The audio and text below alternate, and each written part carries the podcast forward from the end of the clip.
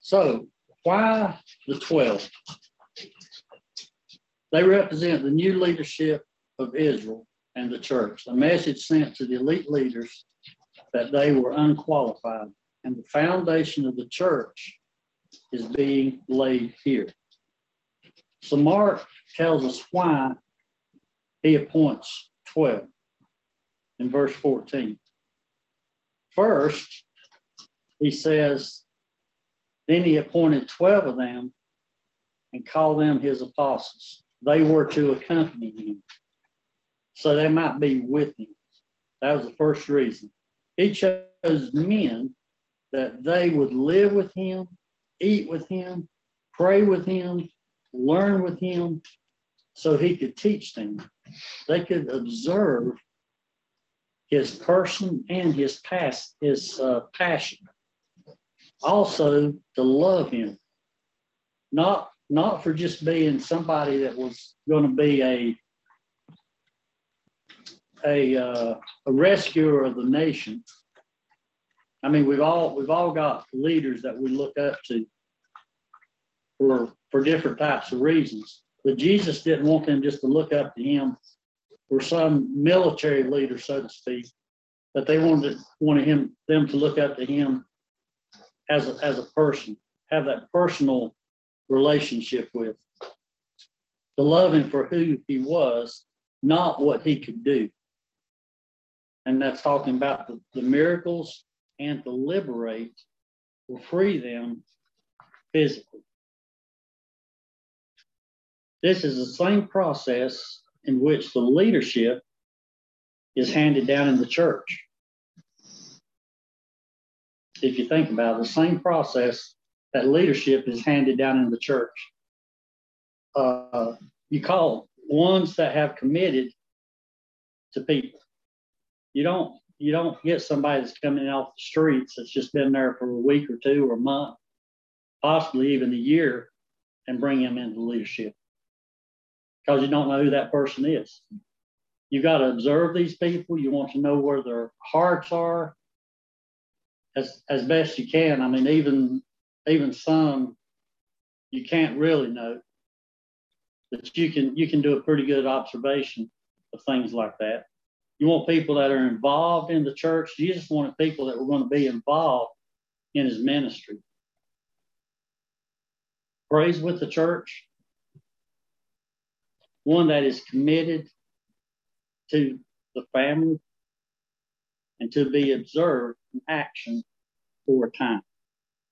That's, you know, and so, so Jesus has first called out these, these people here to be with the, this is, this is probably the, and there's, there's five processes that we'll look at to where you get to in uh, in somebody's life like this. And this is this is a this is the third process, I think. We'll get we'll get into that. Second, and that he might send them out to preach. Jesus' whole ministry was centered around these 12 men who was to proclaim or to preach the kingdom of God no other access to this kingdom but himself through their master Jesus. They followed this same Jesus two and a half to three years, learning to love and to trust. You know, th- this is probably, as I view it, this is probably one of the most important decisions in Jesus' ministry is the, is the calling. I mean, it could, it could be the same in the church. You ever heard in a business that the leadership can can make or break a company? You know, even in the secular world, that's very true. And it would be the same. It can be the same in a ministry. I think the leadership can make or break the ministry, so to speak. And these men were very much so called not because of who they were. What are we going to do with her? Not because of who they were, but because of, of because of Jesus. Remember, we talked last week that he chose ordinary men that he could pour his power into, where nobody would have an excuse to say that uh, they had earned it or anything like this. Y'all have anything to say, speak up, please. and with this, the calling of these 12, Jesus gave them authority and powers to do miracles. We don't have this, this in the, the church today. The miracles were there to confirm they were from Jesus or from God. The, all the miracles that were done were was to confirm who Jesus was. That's why I don't believe we have miracles. There, there may be some people that disagree with that. I know, uh, I know John disagrees with that. He, he thinks there are still people today that. John Uh, my friend. Oh. Not MacArthur. my friend, my friend John. He's a he, my, my friend John. He's a he's a believer. I, I, I know he I know he trusts the Lord, but he he believes that there are people that can perform miracles. Uh, what's that? Uncanny. Yeah. Uh, that's, a, that's an important thing to make. A lot of times people say, well, God healed things. Yes. But not true on every time. Every yeah, not somebody laying the hands on or something like well, that. We, we, we look this morning John 9 is the healing of mind. Talk about that. And there are many other miracles. Right. But you look at them, I'm certain that the Lord enjoyed the process of healing people and restoring people to health. The ones that are recorded, all of them, in one way or another, uh, are not just simply a way of making somebody happy, but that they do have.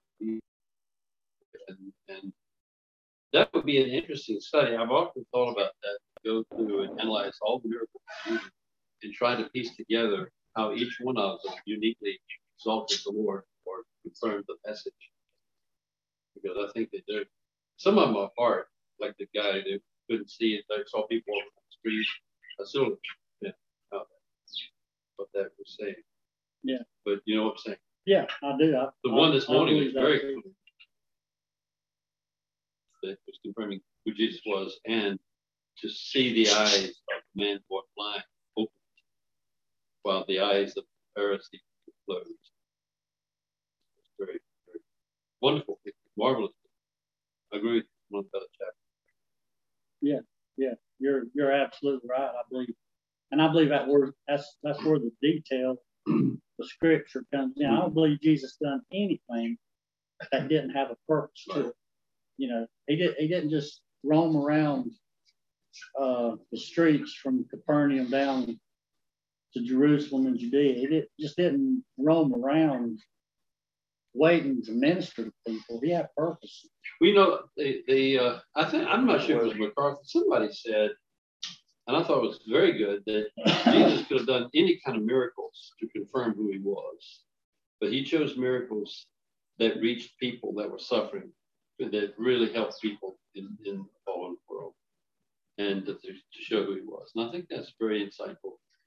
Um, I've prayed for many things that I wanted, and it seemed like the Lord was not listening. And yet I know that he cares. I know that. I see that. I know it. He cares more than I do, really. But he knows what's best. John also alluded, Lord also alluded, alluded that, that it was only in his, his timing that he did Amen. Right. Because he said he made a little joke. It's kind of funny. I had to listen to it twice. It's kind of funny. He said, Yeah. So think about this young Jesus going into the cabinet shop or the woodworking shop and go, These guys over here and they're working their hard off to make this table. They, yeah. He, he, he, you know, he could do that. Yeah. But he said, no, he chose a certain time in his later in his life, right before. That that's his that's his time. And I found that very ironic because you know he could at, at a young age Jesus could you know he said that when the I'm getting off the story Larry, but when he when he got left and he was they're talking to, the, to the uh, leaders, and then they asked him why didn't you? He said, "Don't you know I do my father's business?" He said, "At that time, John said, at that time is when Jesus actually at that age was a man." But it's pretty good. Yeah. Yeah. There's all the Father chose the time, right? Jesus all things Mm-hmm. everything. Father's time. Same all my son and I, we, we laughed at his Papa. Just because his name's Papa. Papa.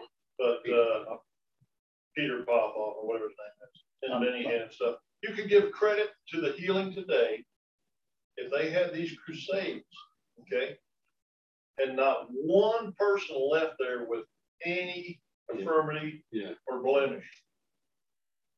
Then you could say miracles are done today. He said, and when they left, and when Jesus left them, not one person was left with an affirmative. Nobody. I certainly don't see that. No, no case too hard. And you've never, you've never seen that after life. Another, another, another thing, Everybody calls you, and nobody has any. Yeah. they can't.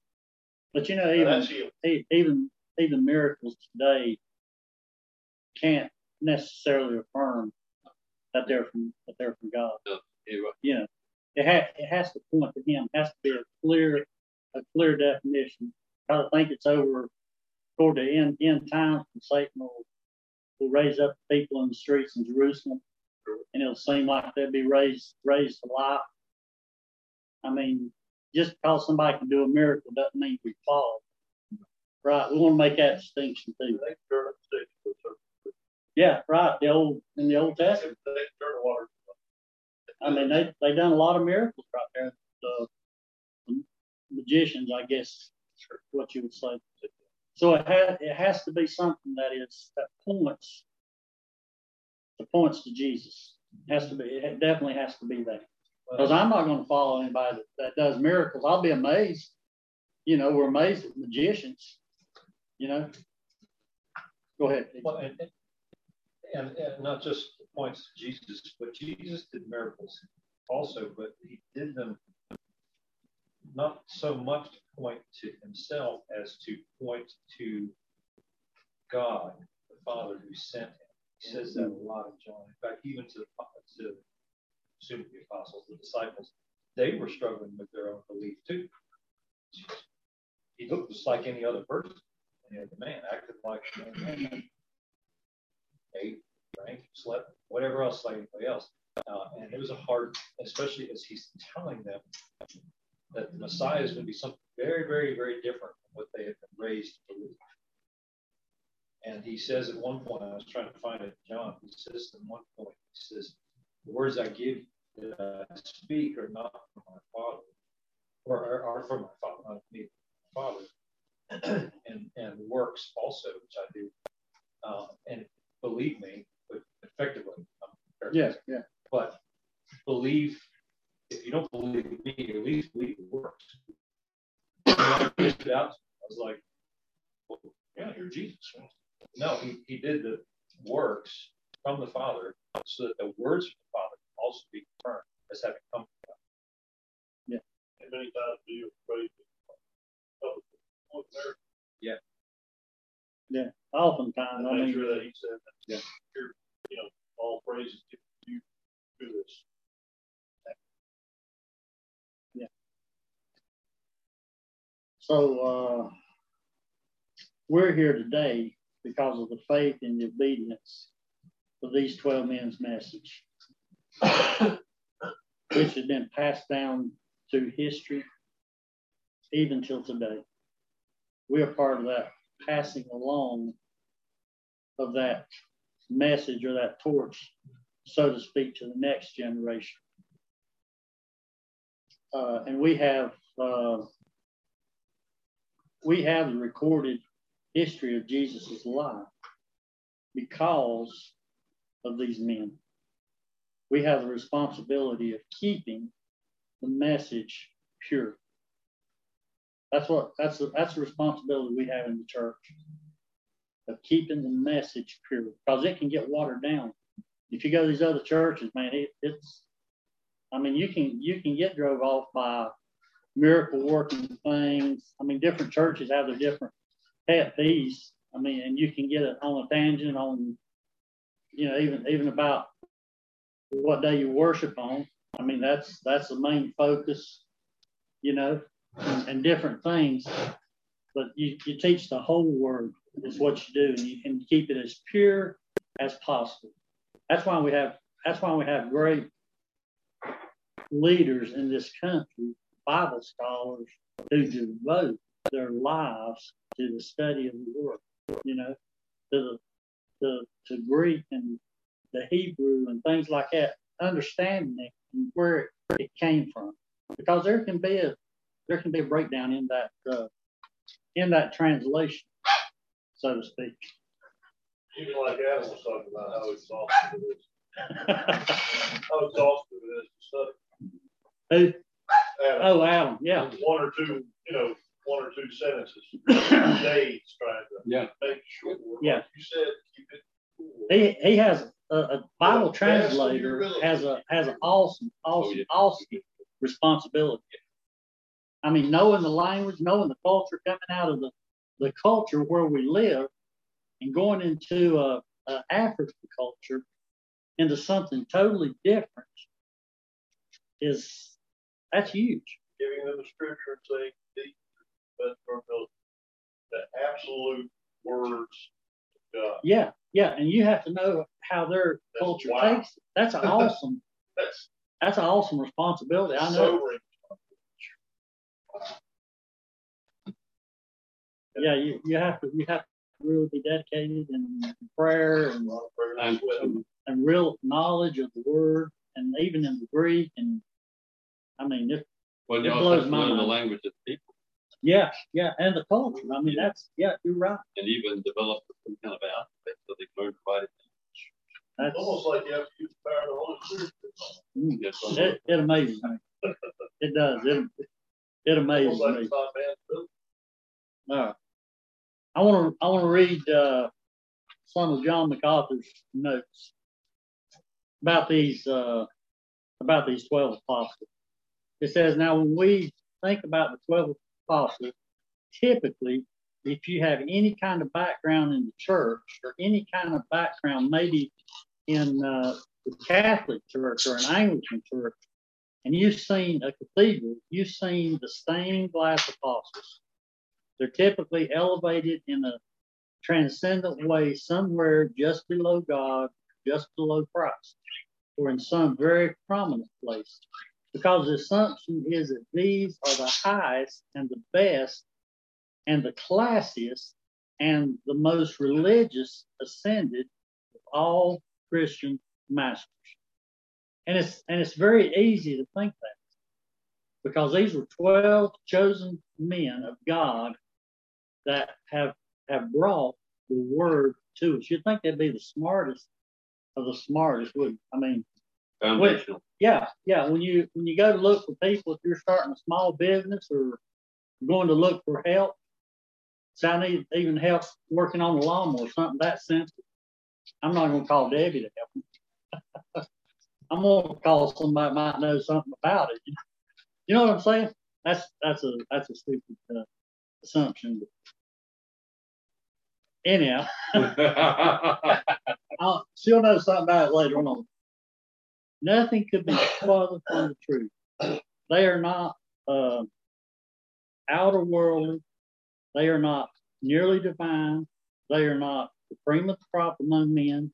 They're not the highest, the noblest, the best. They're not the most educated, the most highly skilled, the most gifted, humanly speaking. The truth is, they basically are distinguished by one thing, that is, they are ordinary. They have that in common. They are a motley, motley group. They are a very strange group. You couldn't pull them together any other way than God doing it for his own purpose because of their diversities. While in many of the, while as many as seven of them might have been fishermen, you might have gotten seven guys together on that common ground. The others are so different in things that they did. We know for sure, and it says we know for sure they're only fool fishing. They would have been no reason to collect these men together, no reason for them to come together, live together, work together, and minister together apart from the purpose of God. They are perfectly ordinary men in every way. Not one of them is renowned, a renowned scholar. None of them had a track record as an orator or some kind of theologian. They were outsiders, total outside the religious establishment of Jesus' day. They didn't have any particular natural talents. They don't appear to have any particular intellectual talents. They weren't highly educated. They were, on the other hand, prone to mistakes, misjudgments, misunderstandings, bad attitudes, lapses of faith, bitter failure, argumentative, and no more so than their leader Peter. And Jesus remarked that they were slow learners, they were spiritually dense, they were blockheads. And that, and then you think about the fact that they spanned the political spectrum. One of them was a zealot, a radical, a political radical determined to overthrow the Romans. And some of those radicals were called Sicarii. They carried around little daggers in their cloaks. And then they, when they found a Roman soldier unsuspecting, they murdered him. Another one was a tax collector. He would have been on the opposite spectrum. You've got someone who is killing the Romans, and you've got someone who's taking the tax franchise, buys it from the Romans, and and uh, then collects taxes from the Jewish people to give to the oppressing, occupying. So so those two would have absolutely had nothing in common. If they had met each other somewhere outside of Jesus, one might have even killed the other. As I said, four of them were fishermen for sure. If the three uh, others that that included weren't fishermen, they worked in the agriculture environment. Galilee was pretty much farming country. They may have been tradesmen, craftsmen, or farmers of some kind. They were virtually all from Galilee, except the exception of Judas, who was the only outsider and a total stranger. And I think he was uh, from Judea. Uh, Iscariot means a man of Kerioth, K E R I O T H. I think that was a city in Judea. They grew, grew up to the same basic area, even common towns like Bethsaida and Capernaum, and may have uh, known each other growing up. They may have known each other as not distinguished men by any means. They had faults, character flaws, and yet they carried on the ministry after Jesus ascended to heaven that totally turned the world. He says upside down, you say right side right up. And their ministry is still going on today. And we are part of the impact of that ministry. We're part of their legacy. And those to whom we minister, and those in this generation who minister to the next generation, will follow in the train that basically was set in motion on the tracks by these first 12. they were personally selected out of many disciples that followed Jesus. He identified who they were. They didn't volunteer for the job. He chose them for the job. He called them. He knew them only as their creator could know them. He knew all their flaws long before he chose them. He knew their weaknesses.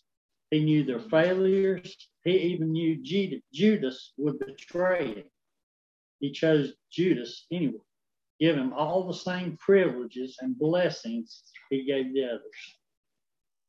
And you, when you think about the ramifications of this, you've got these 12 nondescript, ordinary, no name kind of ascetic men brought together.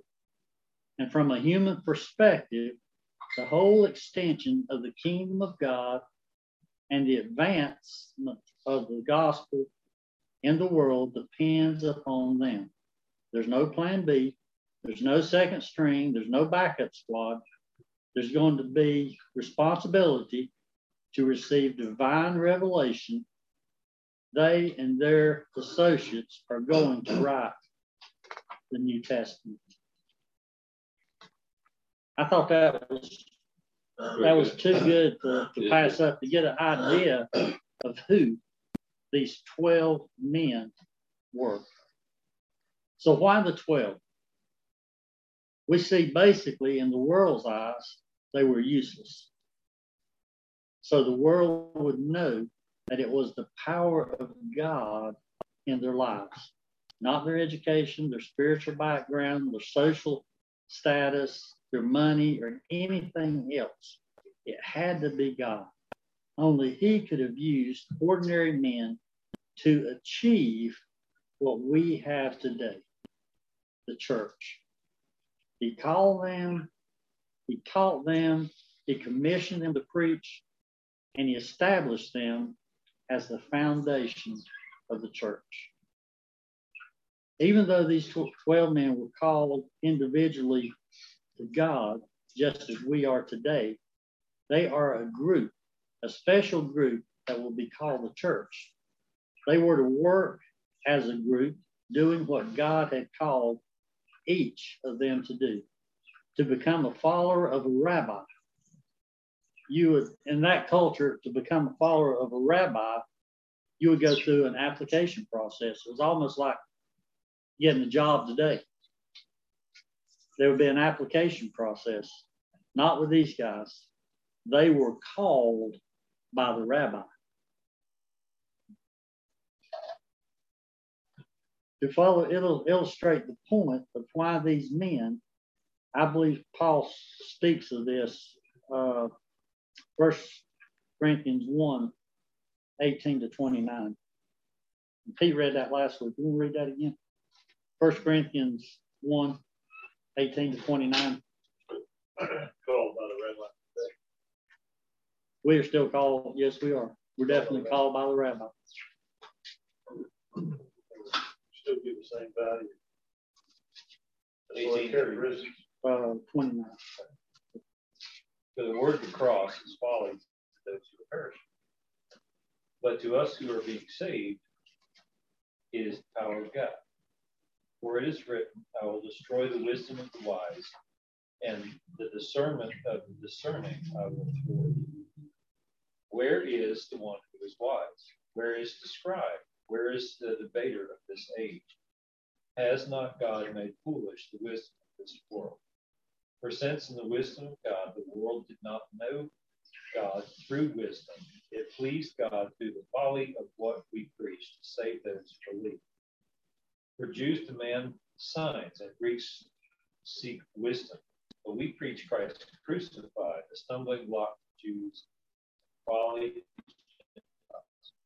But to those who are called, both Jews and Greeks, Christ, the power of God, the wisdom, the foolishness of God is wiser weakness of God is stronger. For consider your calling, brothers. Not many of you were wise according to worldly standards. Not many were powerful. Not many were of noble birth. But God chose what is foolish in the world to shame the wise. God chose what is weak in the world to shame the strong. God chose what is low and despised in the world, even things that are not, bring to nothing things that are, so that no human being might oppose the presence. Doesn't that sound so familiar with these 12, um, 12 apostles, 12 guys? At least 11 of them, anyway. In the early church, how were these men viewed? We can we can see how they would have been viewed. Acts four or five, Pastor Steve. Acts four five. Yeah, you're looking for something else. Uh, no, yeah, no, that's fine. Acts four five. You're looking for something I can No, have somebody fine. else read. it. That's. You're distracted. No, This is a this is a verse that you uh just four you five. brought up. Yeah, this is a verse that you brought up. Maybe it's four four thirteen. Four thirteen. Acts four to five. Peter and John uh, have healed a crippled man that day before they're preaching the gospel, and the rulers or the elders teaching of the law, and uh, John, Alexander, and other men, high priest family, the big guns are there. So this is what they say They about Peter and John. they observed the, the, the confidence of Peter and John and understood that they were uneducated and untrained men. They were amazed and began to recognize them as having been with Jesus. So that's the thing that brought these men together. That's what they that's what they recognized is that they had been with Jesus. How do we how are we with Jesus? How can people recognize that you're with Jesus? If you're with him, you spend time with him. Spend time The with word. Sp- Spending time You in the fake it. word, you know his word, you understand his word. I mean, you may not be able to go right to a right to a passage or something like that, but you know, you know who this Jesus is. You know how to present yourself. Yes. And sometimes, well, mostly with kids, the more they hang around with somebody, whether good or bad, they start acting like you. And you can tell if you're around Jesus a lot, you start acting like Yeah. You talk. you have his attributes, You talk about him. you care about the people, you know. But if you, it's like kids, if they act, they're a rat, they're gonna act like a rat, a rat kid, get someone, you know what I mean? Yeah. So whoever you spend most time with is who you can act like. That's that's exactly right. That's that's a good point. Even more good people have uh, don't have the same values as Christians do. You know, I mean, and that and that puts Christians to shame sometimes. Even morally good people. The title apostle, the Aramaic word for apostle is Silah, S E L I A H. How do you pronounce that? Is that right? Yeah. The word the word simply means an official representative. And as a Shalah, you came with all the authority and all the rights and the privileges of that person who has delegated you with that position. So that's that's what the that's that's what the word apostle means. So.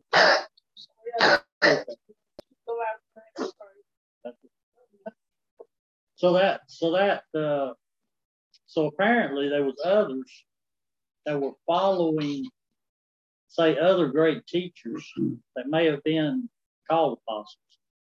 I don't know, but that's what that word means. They were called actually. They were called Shilah. Apostle may be uh may may not be a, a Greek or Hebrew term. It may be one of our terms. It gets across it. But the mess the the thought- the thought here is that if you had that position. You had the same authority as the one that had given you that position. Okay, that's the message. The title carried some weight with it, which these men had never ever had before. God had elevated them to that point. All right, so how did this calling work? Five steps. The first is you became a follower. Part time, the one uh, that showed interest, not necessarily showed interest in the person, because remember, we're talking about three groups of people here. So the first one will be a follower. The second one will be a full time follower. One that would follow that person, looking to see what that person's doing all the time. Third one would be an apostle, would be in full full time training, 20, 24 7. The fourth, and that and that's where these guys are starting out. They're in training. They're they're called to, to be in the training. The next one would be they would be sent to preach. That would be the fourth column, sent to preach. And if you if you remember, who were they sent to preach to first? Israel. You're right, to the Jews. Because God said, avoid the Gentiles and the Samaritans. That's in Matthew 10, 5 to 7. Said avoid them. Then the fifth one, they were sent to preach to the world in Acts 1 8. Witness in Jerusalem, Judea, Samaria, and the world.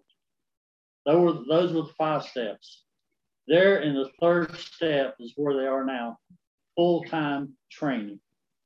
John 15, 16. You did not choose me, but I chose you and appointed you that you would go and bear fruit and that your fruit would remain so that whatever you ask of the Father in my name, he may give it to you.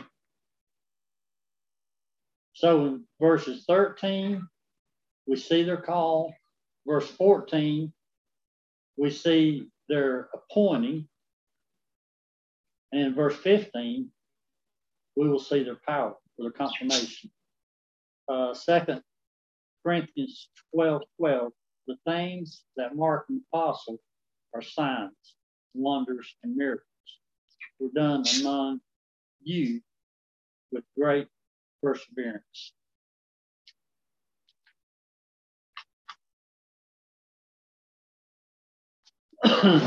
verses 16 through 19. And I think this is the gives a, a list. These are the 12 that he chose. Some information about the list of apostles. We talked a little bit about it. Uh, Matthew, Mark, Luke, Acts records all, except Acts does not record Judas, but for, for the reason that by the time you get to the book of Acts, Judas has already committed suicide. So Matthias, I think, is the one that they chose. But it's an informal list. Some have nicknames James and John, sons of thunder. Simon is called Peter, the rock.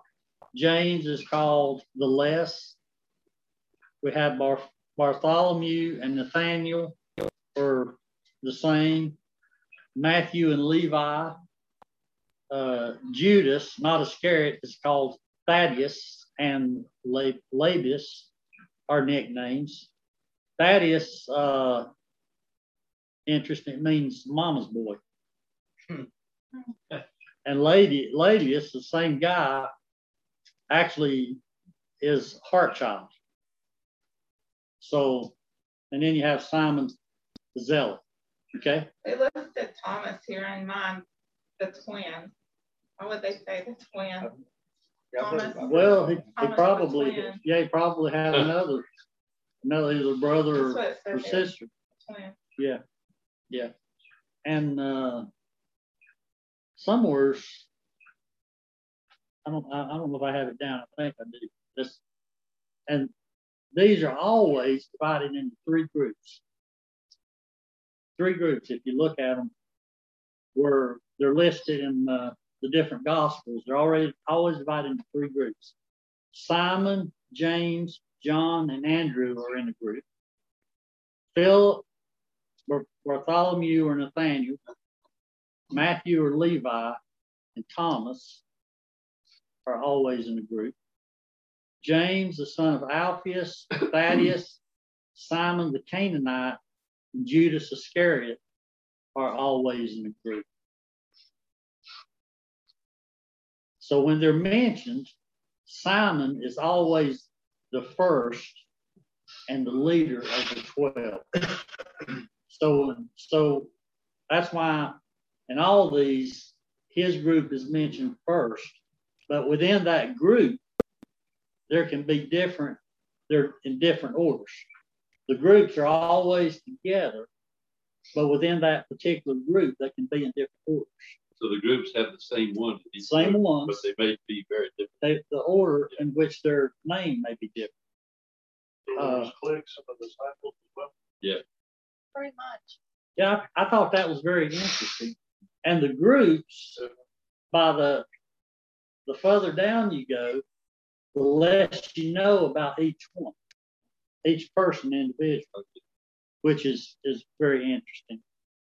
Uh, Philip and James are always first in their group because they're they're the leaders in their group. Okay, and Judas Iscariot is always last he was the bad one. for good reason. He's yes, always puts with the name the one that betrayed Jesus. Yes. So you taught me something. I always thought cliques was a bad thing. Well, why Oh. was Peter always the favorite? I He wasn't the favorite. John should have been the favorite. He wasn't the favorite. He He was was- he he was was he was just the one that was chosen. He was he was just the one that was chosen to be the leader of the church. And why? Why? He I don't was- know. He was bold he was very bold. preaching about Jesus. He was very bold. There's no doubt about very that. He's argumentative. Very headstrong, almost proud. I mean, even even to the point of arguing arguing with Jesus. Almost Peter was.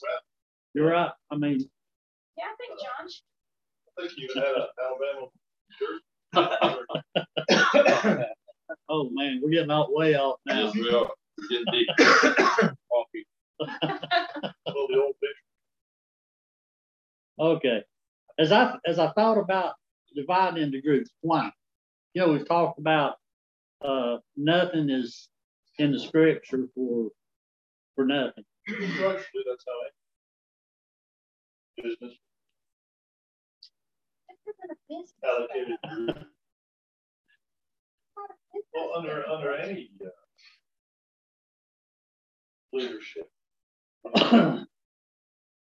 well, I hadn't thought of that idea. Any teacher, student leadership, always have.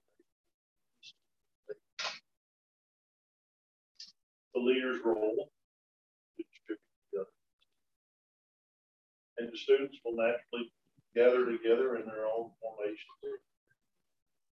Comfort or need or whatever. As a teacher, you allocate different things to different groups on their maturity. Or tenacity, or, you know. So Peter was the teacher's pet. No, I don't know. I think it But was, no, he definitely wasn't, but he was chosen to do that. That was that was his how do that was his position. How do you question that? I mean, you can't you can't question somebody's position in the church if God has put them there. I mean, some people might. I mean, there's no no power struggle for Pastor Peter's position. I mean, we all we all see him as the basically as the authority in the church. I mean, there are other leaders in the church as well. We see the wisdom. We see the wisdom in that. Yes, Rick. I think they, they they're put together that way, camaraderie. Maybe they got, these, these four got along better than these four. And, you know, if you have, have four, say, Peter, James, and John, and Andrew, you had those four, but if you stuck Bartholomew over there, maybe he, he just didn't, it didn't click. So I think that there was better camaraderie, the way they were listed, they got along, those got along. And if, if, and I don't know, it was it the Holy Spirit that put them through together, or was it they saw that themselves that us four get along? We got not that we don't have the, uncom- the same common thought, Mhm. but you know, people, even though believers, believers, they don't mesh all the time. Click in the church. Yep. And so maybe it's because these guys meshed, them four meshed, them other four meshed, them other four meshed. You know, I don't know. They Something to think about. send him out there, you know, and throw out Mhm. links to Yes. Yeah. And then They all sent the, had to have buddies. sent the 70, 70 out. But he said, Yeah, you have to have, but this is my. Well, those, those, those, those are all good thoughts, but it's, it seems like, you know, when you start thinking about something, everything else is, can't think another way. You ever, you ever been like that? So my thought, This is this is the way. this, didn't Pete mention that this morning? This is That's where I got it. is. blessed. Well, you're teaching, so it's No, not that it matters, only to stir our minds. Could it be a picture of within the church at large? there are smaller units. We're under one Godhead, just like Jesus. They were under one Godhead, and yet there were smaller units. It's just like the church today. We're under one Godhead, and that being Jesus, and there are smaller units which are considered churches today. That's why I mean, I thought, I don't get quite as worked up about different denominations as I used to. Um, to qualify that by saying some denominations are way off base. You know, okay, we'll put that aside for a minute. But you hear people a lot of a lot of nice people do. Look at all the denominations we got and all of all the different churches that there, Christians. there may be very different reasons Christ built this church, and he has he has different kinds of approaches to this. Uh, even John Baptist and Jesus, they had the same message. They had very different approaches to the ministry, very different problems. And and and that variety adds to God's God variety. You know, you know, not every butterfly out there is the same. You know, birds are all different. You know, they're all birds. Same, same Yeah. thing. You know, I, I think I think there's some good there's some good in that. There's definitely a God of variety. And he's definitely set it up that way. He's definitely set up the different churches, and we all have our different strengths and our weaknesses. You know, it it can be. Uh, I'm not gonna say it can't. No, I'm not gonna say crushing. To be such a small church as we are, um, and not grow. We're what 35, almost 35 years old. But but you can't let that because you look at these 12 men, and that's what I've come to come to do in the past uh, past little bit. These these 12 men who were nothing, and they basically turned the turned the world right side up, as Pastor Pete would say. I mean, it, it only took 12. It only takes a small group committed to Jesus and that's who we are, you know. And as I thought about all these different, uh, the, these men, this this group, these diverse people that that Jesus called together, is is a lot like our church today. The the unity that they had, and and I could imagine them ribbing each other back and forth you know, the sons of thunder, you know, what are you going to do? Call call down fire from heaven to kill all these people, you know, and Peter being the rock, these other other guys being mama's boy, you know, I I can I can imagine, you know, and and that that to me reminds me a lot of our church. You know, have you ever you ever thought about that? We don't Who's rip the mama anybody. boy Larry? I'm not going to say. It's not my job to distinguish who mama's boy is. Uh, but anyhow, She's What's that? instigator, do what? yeah, Matthew's not here to, Matthew's not here to defend Yeah, himself. we're just talking about who's in the church. We're not. Okay, uh, yeah, that's what I'm wondering. So I can imagine this group having some fun with each other, enjoying what God could only put together, the casual atmosphere. You know, if you, if you really think about it, before this, when I thought of these, I thought these men were very stern. They were out to do a job. Jesus was very stern with them. Got a, this is the way we work. But I get a whole different view, I think, now of it. I mean, I, I think these guys, I think these guys had some fun doing, do it, ministering, you know. You had to approach each one differently, completely different level. and in each other, even even within the body, you know.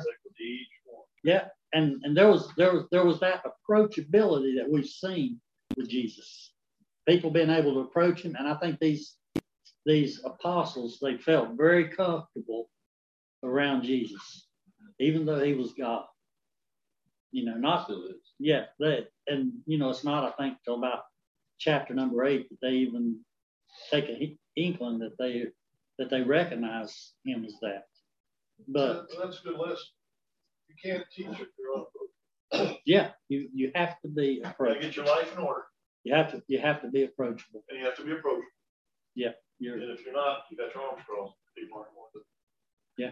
You're not gonna be very good. Yeah, you're right. You're right.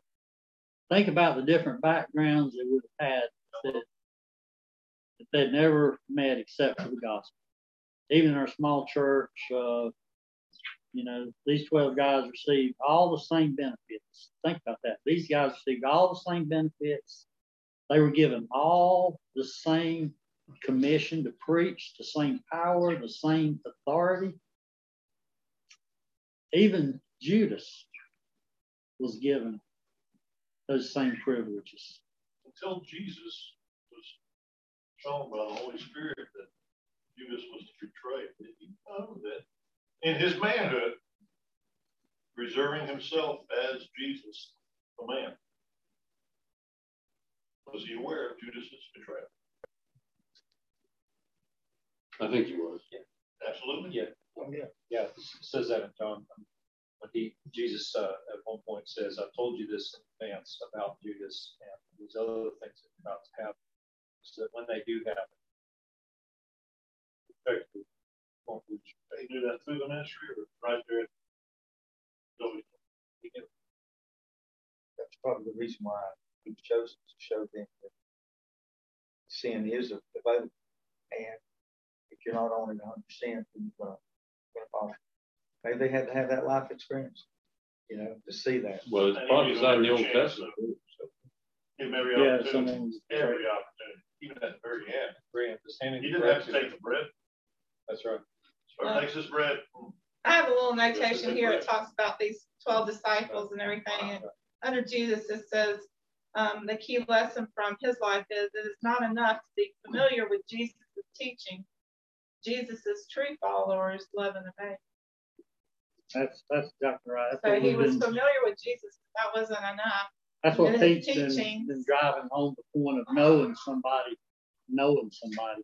You can know about somebody, I mean, there's, there's probably not nobody that I know that doesn't know that there's God. As far as knowing that God, personally, there's there's a difference. And I, I think you're right. I think that. And probably all of those people you know have something of an elevated understanding of Jesus. Yeah. Great, whatever, teacher, leader, whatever. But as far as but it's a big difference really knowing him to worship. Aaron knows everything about Tiger Woods, born. Yeah, yeah. He knows all the stats, everything about Doesn't know your woods. Doesn't know him. Doesn't know. No. He knows about him. He knows enough about him, but he, but he doesn't have that that personal. Doesn't have that personal experience with him, so to speak. Yeah, it's a personal relationship. yeah, but, but that personal relationship also has obedience, like she said. You know, uh, we have to be obedient. And fellowship, like you said, I remember Bob said the fellowship is very important, very, very important. About your quiet time, personal quiet time. That's that's the only way you want to grow. Mm-hmm. But a beat, that's the way we get obedience. We don't have to up anyone. Okay, did y'all did y'all read this this, this today? And I'm going to quiz you. No, it is through that. And when you do that, you get when you read scripture, praying fellowship. What does that make you do? It makes you fall in love with the Savior that much more. If it does not, then you need to question your salvation. Yeah. Helps you understand who He is. Yeah. He is God. You were talking about earlier about how do people know that you've been with Jesus? Yeah. And the only way you can't fake that. The only way you can people know it is if you've really been with him, if you've spent time with him in the Word, if you've really tried to follow him and live for him. How's your how your life been? Your life right. will demonstrate that. That's yeah, exactly it's not. It's not, it's not real. Yeah, it's not. It's not what you, you, say. They can see. Yeah, that not, you yeah. do what you say. It's not necessarily what you say; it's what you do. That's how. That's how you demonstrate. And love is the same way. How do you? How do you tell somebody that you love them? You demonstrate that love. You can tell them all day, but you don't, if you don't show that love, it's useless. That's what love is. It's action word. It's a demonstration. I'm I'm a firm believer, firm believer in that. This, this discussion that we're having is massive it's because it's the difference between being lost and saved, heaven and hell. And sometimes the two people, people, some people who say they, they may even pray a prayer, look a lot alike in one sense, but big, big difference. Knowing about Jesus and even going being religious, really knowing the true color. Yeah. Is I have a hard time trying to get that something that, that, that, that that's so important. Jesus at the end of the Sermon on the Mount made it clear there are going to be many people one day who are going to say, Lord, what did we do this? Church people. And he's going to say, get out of my life. Go away. Do not, I don't know you. over there. That's yeah. scary. Yeah. That's scary. The church is, I'm, I'm afraid the church is filled with unbelievers. It is. It really people is. who are playing, playing really the game. I, I know. It's like that. Yeah. But it's not like they they're uh, yeah, I know. They they think they're fools. Satan, they don't know. Satan has Satan has deceived. But you know what? We are counseled in Scripture not only to be cautious about that, but to be examining our life to be sure, because we can be deceived. But I think the, the, the fruit you bear, again, like you said, your actions take a lot. You know, you can tell somebody don't get in the Bible. You can tell. I mean, yeah. uh, I'm a Dory. I have a hard time memorizing verses, but I know that when I read, read, I have the Holy Spirit help me to understand. But that, but it's the only way you're going to get closer to I said, Yeah, it and that takes time. It'll make a difference. It'll make a difference. You know, even these, even these uh, apostles here didn't didn't fully understand that. What all that what all what they were committing to do. They didn't they didn't fully understand the ramifications of that. What that would actually call them to do in the end. The commitment that they would have to make. You know, and they and they and they question that. You know, if you look at uh, Matthew 19, where it talks about the rich, rich young ruler, and verse 24, it says, I tell you, it is easier for a camel to go through the eye of a needle than for a rich man to enter into the kingdom of God. And then they ask, Who then can be saved? And Jesus looked at them and said, With men it is impossible, but with God all things are possible.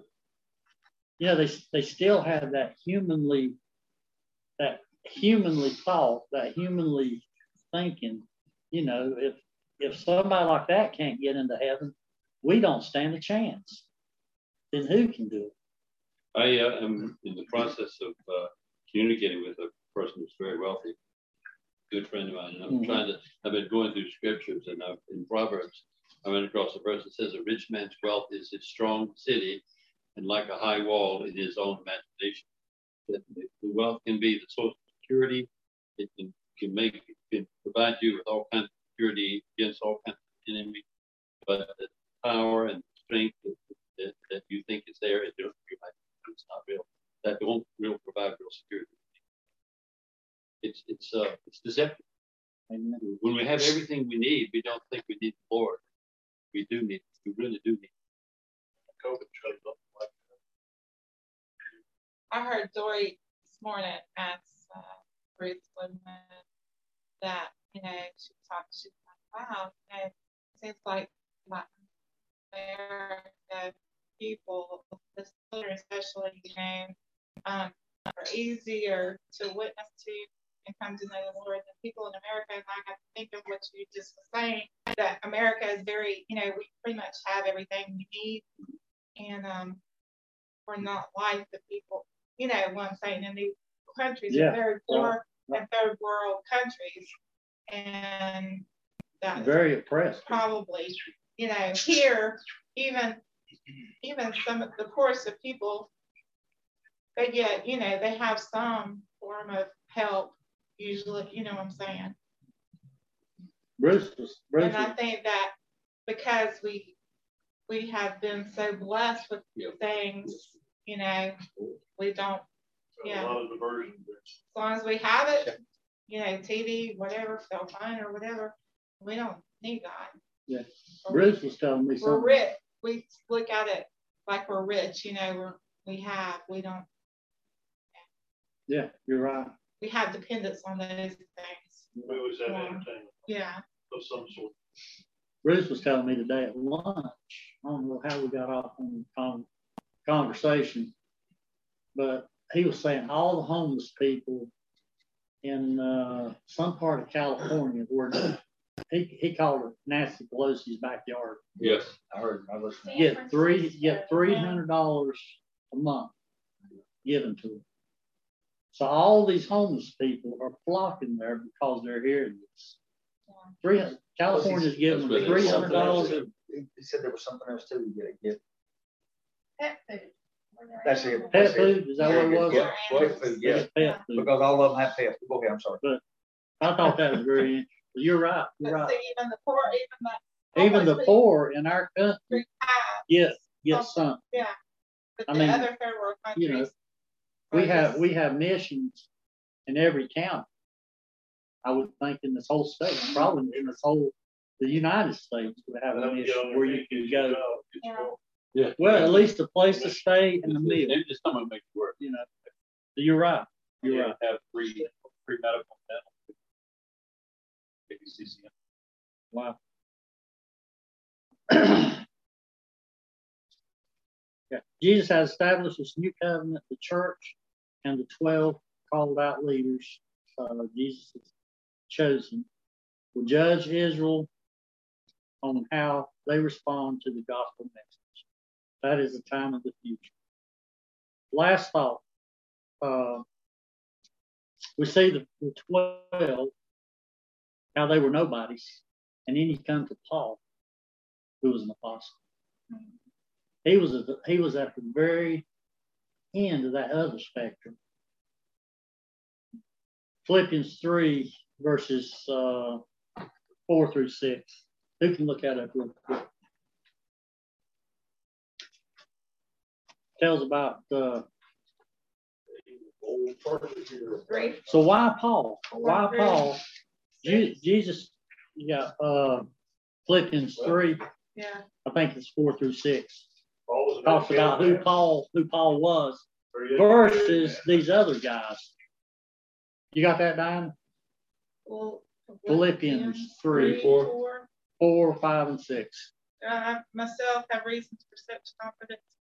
If someone else thinks they have reason to put confidence in the flesh, I have more. Circumcised on the eighth day of the people of Israel, of the tribe of Benjamin, a Hebrew, a Hebrews in regard to the law, a Pharisee, as for zeal, persecuting the church, as for righteousness based on the law, faultless. Is that what else for three? No, that's it. That tells that tells us who Paul was. He was an educated man. He In He the law. in the law. He he had money. Yes, he he was Good, good worker.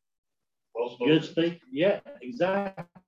So you have you have you have an apostle that is on the very other end of the spectrum. Why would that be? It's pretty pretty obvious, isn't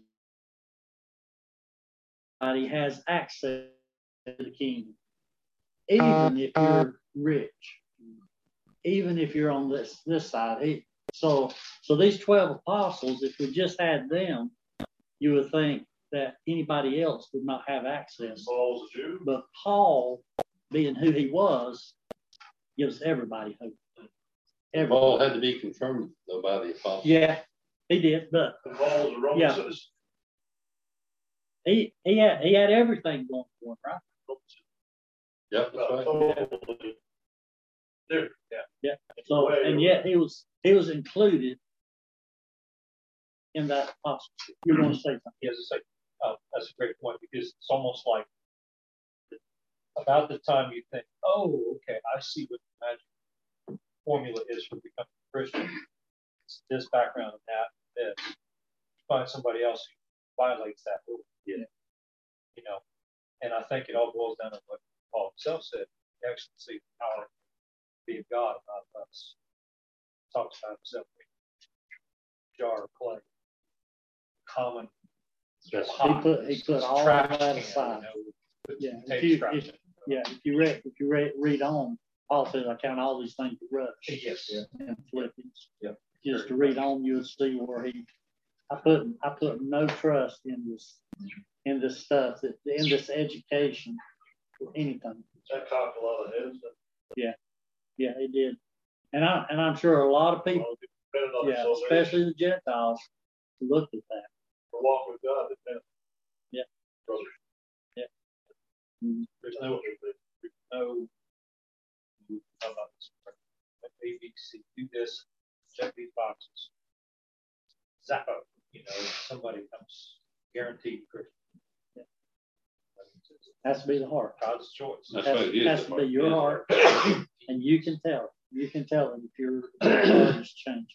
10, 20, 30 years later, you realize you're not saved. Yeah, I was just following, yeah. We had a guy at the church, I mentioned him, Yeah. him before, who was a, who was the deacon in the church. Yeah, we've had him in Maryland. you know, deacon Deacon in for the many church. years. And, and, uh, yeah, this guy Alan King was his name. And he, that was his testimony. Remember Alan?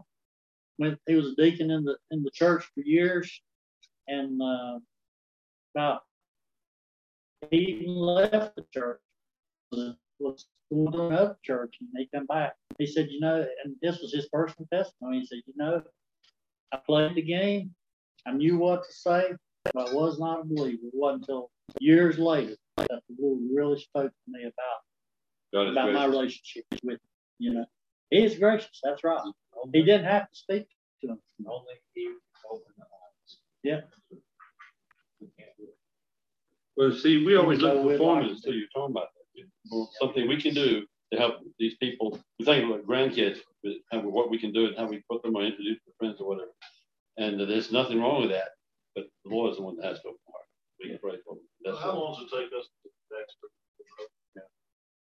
Well, we, but, but I think it is, is our responsibility to point them in that direction. You know, we do what we can do. That's right. We, we take them to church, we train them, we do, we do what we can do.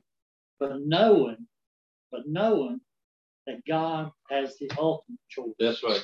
We do what we can do. And I think that's part of our responsibility as parents, especially as Christian parents, you know. Yeah. Uh, it was a good study. These, Thank these men. Uh, John MacArthur said that was the last gospel that he, he preached on. Took him- it took, yeah. John MacArthur. Yeah, it took first one he 40 years. 40 years it took him to get back around to this in his preaching.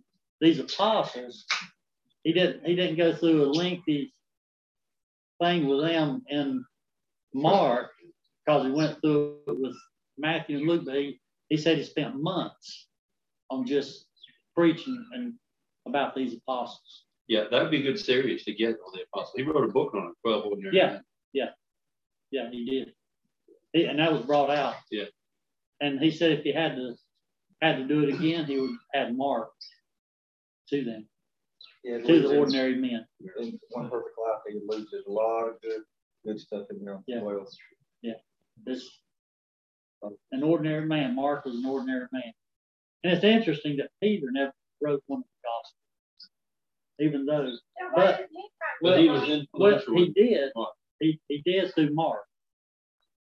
Through Mark is one of Peter's Peter's Gospels. He was Uh, he was very good at writing because we have first, second Peter, and he just God had just a, a different plan Why did he write for his life. He dictated